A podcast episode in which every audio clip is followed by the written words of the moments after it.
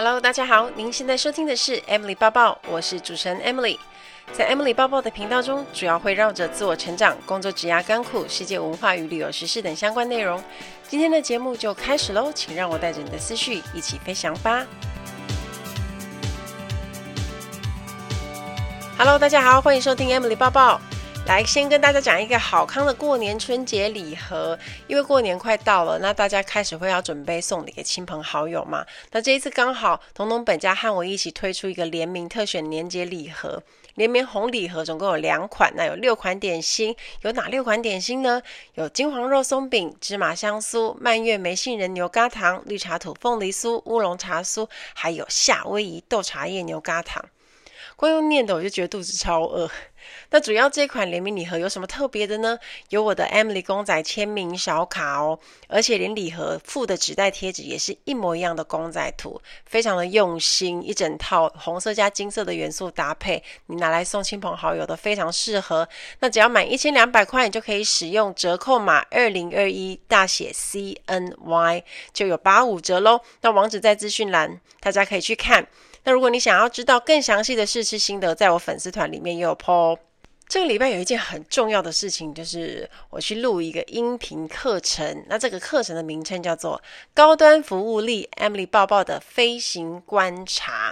那这是里面有十二堂课，都是谈关于服务的故事。它每一个故事都是我写的嘛，然后搭配顾客服务技巧，还有解决问题的方法。那我觉得是还蛮适合在服务业工作的朋友们一起去学习的。那因为在服务业都会碰过很多奇奇怪怪的事情，然后客人的要求啊，然后包括我这十年来飞行的经验。那如果你现在在工作上，你常常碰到澳洲来的客人啊，或者是不讲理的客人。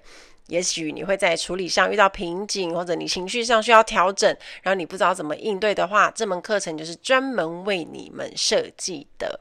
那我把我这十年来的飞行经验和观察，啊，掏心掏肺的把它写成故事跟大家讲。那包括怎么样去收服客人，怎么样让客人满意你的服务，提升顾客满意度等等。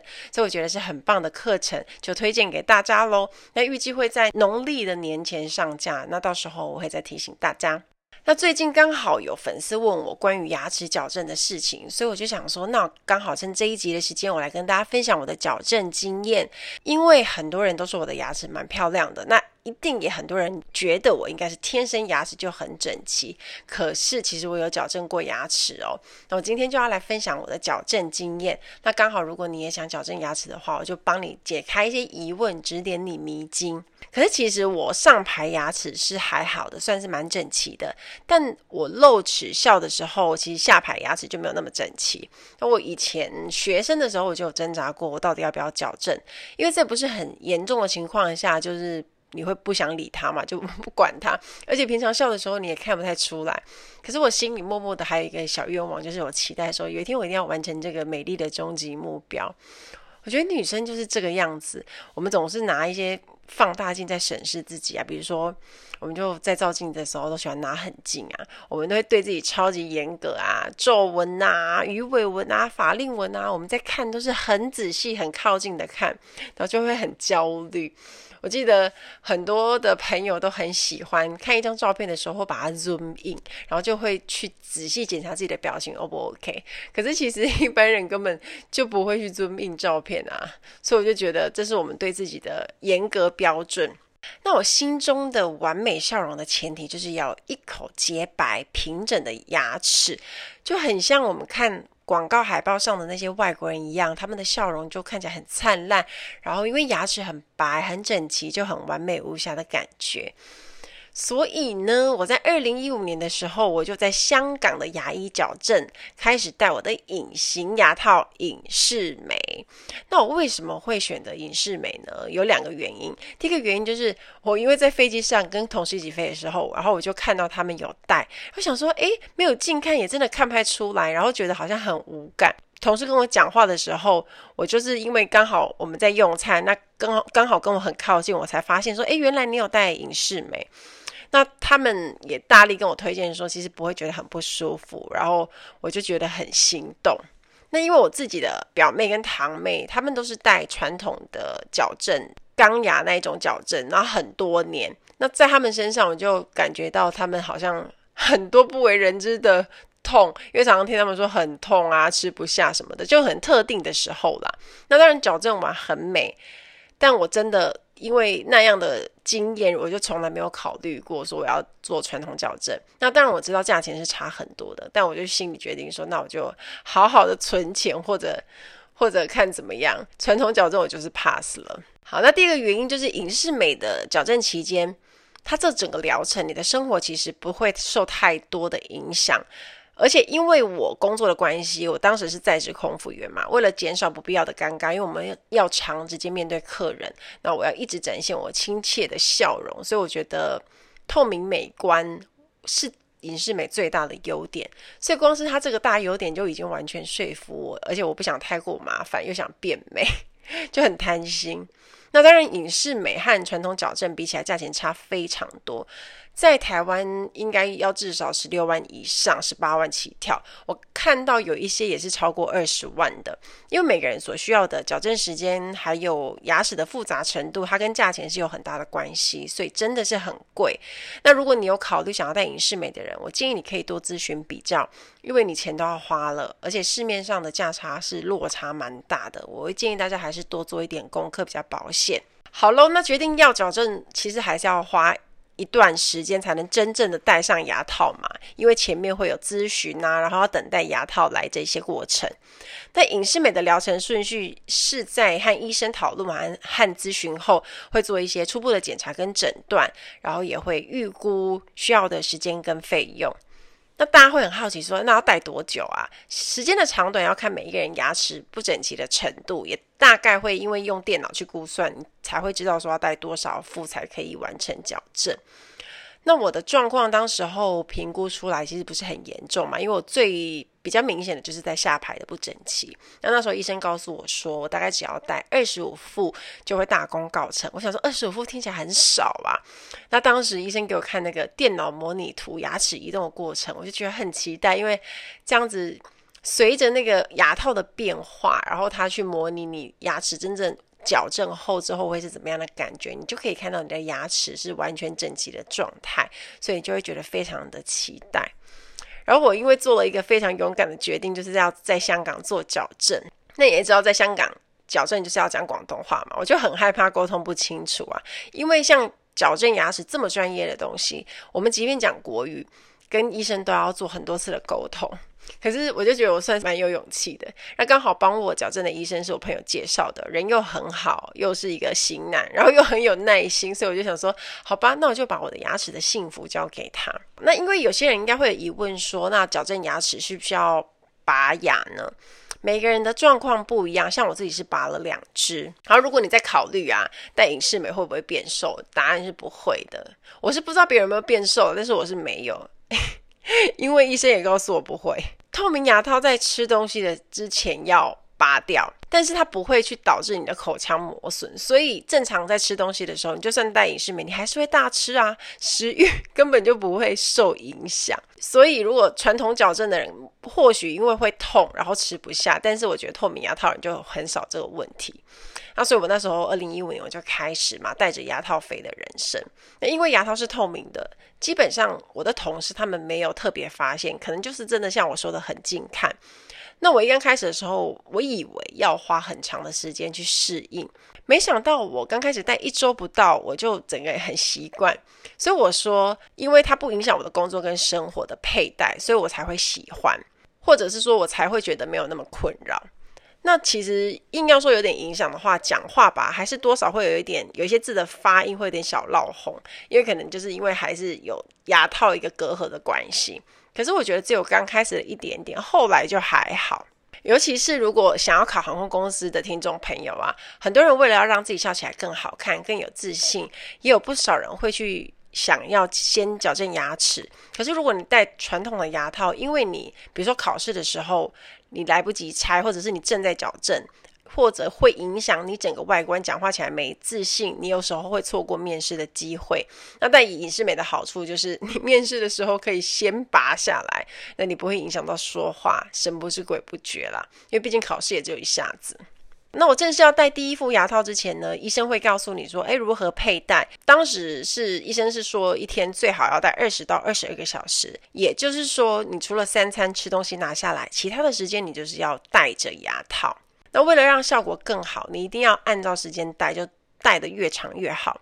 因为如果你没有照着进度走啊，你就会耽误之后的每一副牙套。所以，即便你预估一个时间，如果你的牙齿没有跑到它该跑的位置，你之后就要花更多的时间。那我曾经也有一位同事，他戴了隐适美超过四年，因为 他戴的非常随性，就时间一直没有按照，没有戴满、戴足，所以他没有办法矫正好。那建议大家，就算是美观舒适的隐适美啊，如果你没有戴足够的时间，一样还是会没效的。好喽，那大家最关心的问题就是，到底痛不痛啊？我觉得老实说，刚开始戴的时候，因为牙齿和牙套的密合度很高，会比较紧。我自己最多就是比较酸酸软软的感觉，让我因为我做了心理准备，说说不定很痛。可是，诶，我那时候还蛮惊讶，说，诶，其实没有很痛，不至于会有痛感，所以我觉得我是可以接受的。但是比较麻烦的是，每次吃东西前都要拆下来。我有特别问医生说：“那喝饮料呢？” 然后医生就说：“当然也要啊，因为它会有色素沉淀嘛，你的牙齿。”所以我就想说，避免麻烦我，我每次在吃饭的时候，我都把吃要吃的要喝的一起搞定，不然哪有那么多时间一直慢慢喝？那吃完呢，就要赶快去刷牙齿清洁，所以清洁做得很到位是非常重要的。我都用那种一盒的牙线，那种我在日本都会买，然后就拉起来，然后自己调整长度。用力的清洁，然后再搭配上齿间刷。一刚开始有点花时间啦，但是后来习惯之后，它就是一个动作。那你每次吃完东西，清洁完牙齿，然后再像拳击选手一样，再把你的透明牙套戴上去，就是不能偷懒。戴牙套吃东西有什么需要特别注意的呢？那像我自己是会避免吃太难咬或太硬的东西去为难牙齿，因为你的牙齿在矫正，它就正在移动中。那如果在吃吃到比较刺激的，像冰品啊，或者是很热的，可能有些敏感牙齿会觉得很酸软。我的个人的感觉是觉得还好，不太影响日常生活，因为我觉得我都食欲蛮好的，然后吃的东西好像也没有太多的影响。还有一件事情很重要，就是你的牙套啊，因为你每天都要戴嘛，也要清洁，这一点是比较麻烦的。那我都会用那种专门的清洁定清洁。那牙套一天平均要戴二十到二十二个小时，又要吃三餐。那如果有些人又要吃下午茶跟点心的时候，你就要自己抓好时间，可能就是吃东西两个小时以内，尽量搞定。那如果你要出门跟朋友吃大餐的时候怎么办呢？我要跟大家分享一下我平常戴牙套的时候是怎么分配吃东西的时间。Ladies and gentlemen, welcome on board. This is In-flight Service Manager Amy speaking. 欢迎来到航空小知识单元。在今天的航空小知识，我们要学的这个字叫做 Lock and Seal。其实应该不是一个字，它是两个字。那这个是很有趣，它是一个双关语。Lock 是锁头，是锁的意思。那 seal 是封条、密封的意思。在飞机上，饮料车跟酒车其实都有锁头跟密封条，不知道大家有没有注意过？那每次在上飞机的时候，空服员一定会用钥匙把它打开嘛，让我们才可以做餐饮服务啊。那下飞机前，我们有一个很重要的任务，就是我们也要再把那个饮料车跟酒车锁起来，然后再附上一个全新的密封条，以利接下来的交接跟更换。那有一些国外的机场呢，规定很严格，就是我们不能在地面的时候，我们就把酒车打开。那之前因为有发生过，就客人在登机后，他可能想要喝某些饮料，比如说他想喝气泡水，我就没有办法拿给他，不是因为我很小气，是因为我的酒车跟饮料车都还不能打开。那这时候我们就会跟客人讲说，我会拿给你，就是起飞之后才能拿给你这样。那这个 lock and seal 的动作很重要，所以呢，我们在下飞机前就会提醒同事，一定要记得把我们的酒车、饮料车，我们都会说是 bar cart，那说哎。Remember to lock and seal your bar card，所以就会提醒我们的同事。后来这个字呢变成另外一个意思，因为空服员们呢都以这个字去代表在国外几乎足不出户、关好关满的意思，所以我说它是一个双关语。那这边就要讲到，其实有一些空服员他们飞到外站去，其实是不太出门的。为什么呢？会有几个原因。首先就是这个地方来过很多次，他觉得没有什么地方想去的，那不如就留在饭店追剧啊，做自己的事情。或者是有一种状况是，他是下定决心要好好的存钱，那如果你不出门，就不大会花钱。那听到这里，大家会想说，那、你不出门怎么吃饭？完全不出房门的机会比较小，不到不可能，因为你不管怎么样，你要吃东西，你还是要去饭店的附近去买水啊、买食物啊、买菜啊，或者是你可能是去附近的餐厅去打包食物回饭店吃。那这个时候你又可以继续关在房间里头。所以，如果你饭店附近的生活机能越是方便啊，组员 lock and seal 的几率就会更高。那唯一会碰到多数同事的时候，其实是早餐的时间。我之前有说过，空服员很喜欢吃饭店的早餐，但因为我没有组员折扣，很便宜，而且一次又可以吃很饱，所以在那个时候，很多的组员会一一起去吃饭店的自助式早餐，那一次吃超饱的。这接下来就又可以回去房间关着，那可能下一餐就是晚餐了，这样。但像短程航班的话，它可能只有停二十四个小时不到。那有些人甚至也不用买东西，他可能就自己带好自己的泡面、面包、饼干、干粮，然后就一整天过去了，所以根本就也不用出门。那一般来说，长程航班通常会在当地住两到三个晚上嘛。有些同事就超强，几乎也不太出门。那通常我们在抵达饭店的时候，大家 check in 拿了自己的房间跟外站津贴，就会鸟兽散嘛。那下一次再见到彼此，可能就是 pick up 的时间，然后要准备上班的时候。那每一次碰到，我们都会随口去问一下对方说：“诶，你有去哪里吗？”但有些同事就会说：“诶，我完全没有踏出过房门诶，现在觉得恍如隔世，我终于呼吸到新鲜空气了。”我就觉得这种人也太强了吧。所以我们都常说，这些 lock and seal 的同事们应该都是很会存钱。那像我们这种一到国外，不管怎么样都要出门逛逛走走的人，难怪外站津贴都剩不多。希望大家喜欢这一集的航空小知识，我们下次再见喽，拜拜。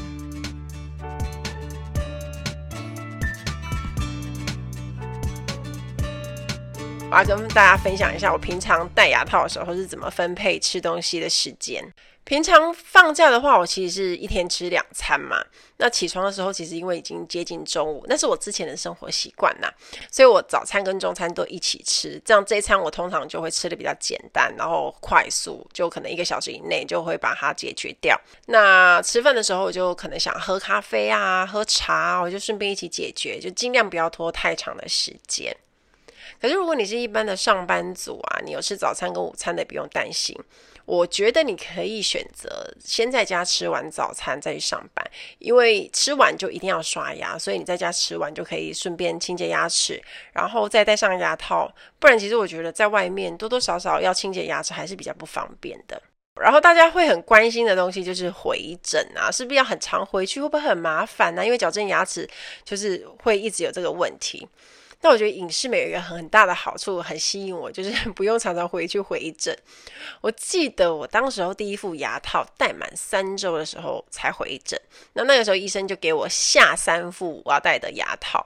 那只要每一副你戴满时间，就上面会标日期，你就自己再更换下一副。所以通常我在下一次再回诊看医生的时候，都是一个多月到快两个月。